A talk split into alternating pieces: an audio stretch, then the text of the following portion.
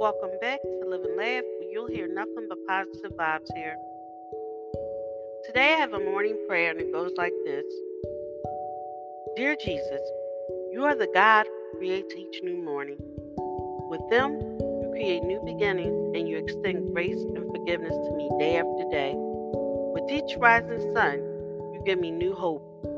Thank you for your faithful love that I can trust. Please, Lord, show me the way I should go today. Guide me when I am unsure and give me eyes to see the beauty within the moments of the day. Please protect and rescue me today from any danger. Father, help me know your will and give me strength to always follow you, to live to please you. You are righteous God, and you alone can save me from any trouble I may face today. I trust you, Father, and I am your faithful servant. I am strong in you and because of your great love, I can face each moment with bravery.